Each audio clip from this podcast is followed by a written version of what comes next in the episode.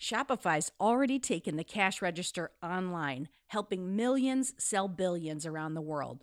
But did you know that Shopify can do the same thing at your retail store?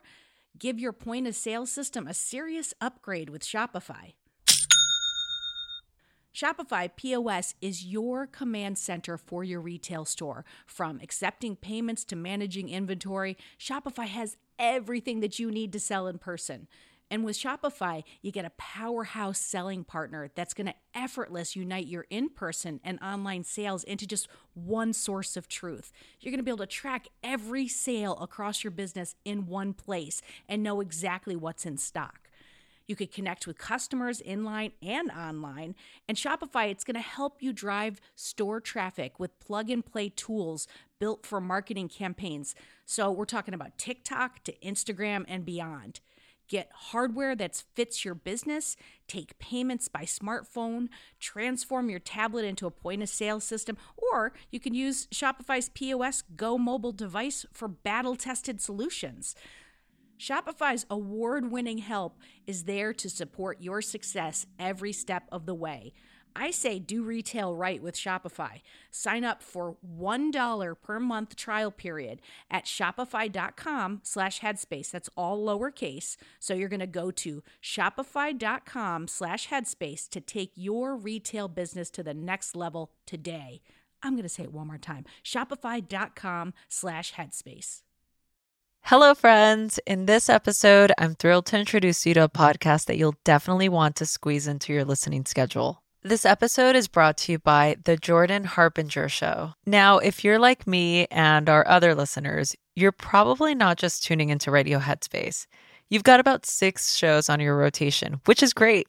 Diversity in our podcast diet is something I fully support.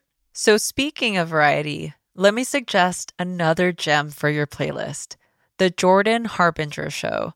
It's not just any podcast. It was named one of Apple's best of 2018. Jordan isn't just another voice in the crowd, he really stands out. He dives deep into the minds of some of the most intriguing people on the planet. We're talking about a wide range of guests, from athletes to authors to scientists and even mobsters and spies. And let's not forget, he also brings on CEOs, political activists, and FBI agents depending on what might click with you, the listener. Jordan has this unique knack for coaxing his guests to open up and share stories and insights that you won't hear anywhere else. Each episode is packed with strategic wisdom that's meant to help you think more critically and navigate today's complex world more effectively. And it's not just the content that's top notch. Jordan's Feedback Friday segment is particularly relatable. He tackles real listener dilemmas, everything from navigating tricky family dynamics to enhancing your career and personal relationships. It's one of those rare shows that you can tune into whether you're looking to challenge your intellect or need a bit more practical advice. From a personal standpoint, I'm a huge fan of how Jordan runs his show. He's got this approachable, engaging style that makes even the most complex topics accessible and entertaining. And honestly, his podcast isn't just good, it's a must listen. So why not add the Jordan Harbinger show to your podcast rotation? With never a dull moment, it's incredibly engaging and always interesting. Just search for the Jordan Harbinger show.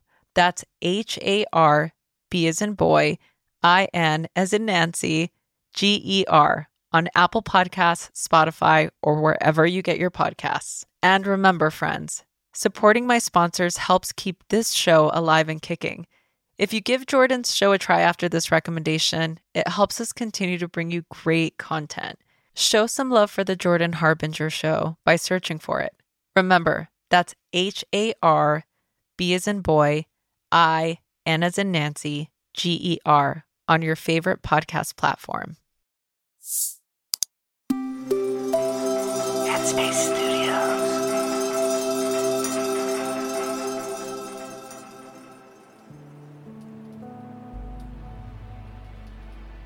Hi, it's Asherah. Welcome to Radio Headspace and to Thursday. I hope you've been having a great week. Today, I'm going to talk about how art can lead to self discovery and how sometimes the biggest revelations can happen when we don't follow the rules. Art or let's just call it creativity, is an amazing tool for self discovery because you're really giving yourself over to a process and you don't really know what's going to happen. As an example, one project that's really close to my heart is the Hopeful Monsters Project, which I started doing a few years ago, right before the pandemic, with an artist, Linus Lancaster, in Healdsburg at the junior high and high school there, the public schools. For me, this project was a way that kids could start to look at their own challenges and then start to come to terms with them or befriend them in some way we made a list or did some writing about if I were a monster, what would make me so? What would motivate me? How would I act and why? From there, the writing went into a design process. They actually created their own monster, a hopeful monster that represented themselves. Those were created out of felt and fabric. They sewed eyes on, and some of them had sutures, and they were very textured and really, really beautiful and had so much meaning imbued into them. At the end of the Hopeful Monsters project, kids would write an artist statement. And one student who I believe was in sixth grade at the time wrote, When you think of a monster, you think of a mindless evil being who wants to kill you. This project shows that there is more to monsters than evilness. Since we are representing ourselves with monsters, this project helps us realize some monsters are like us. And that really struck me because this person well, they really got it. They they really were understanding that we all have some aspect of ourselves that we struggle with, and that's going to build empathy for each young person to realize that if I'm struggling with something, probably that person is struggling with something. That really for me shows the self-discovery and the growth mindset of who we are. We're not just one thing or another thing, we're nuanced people. I think I encourage young people to discover themselves through creativity simply by giving them the space to explore something. I think as adults we we assume we have the right answer, but there's so much to discover when we're just letting go a little bit and giving ourselves space to try something that we never tried before. One activity could be sitting down with a piece of paper and a pen and just close your eyes and for five seconds make a big scribble on your paper and then open your eyes and then you can take some other pens, pencils, things with color and just add to it. And that for me is more about getting into the process. You don't know what's going to happen, but you're going to find something out or you're going to feel into a feeling that might be coming up. It doesn't take a lot, but it might give you a lot.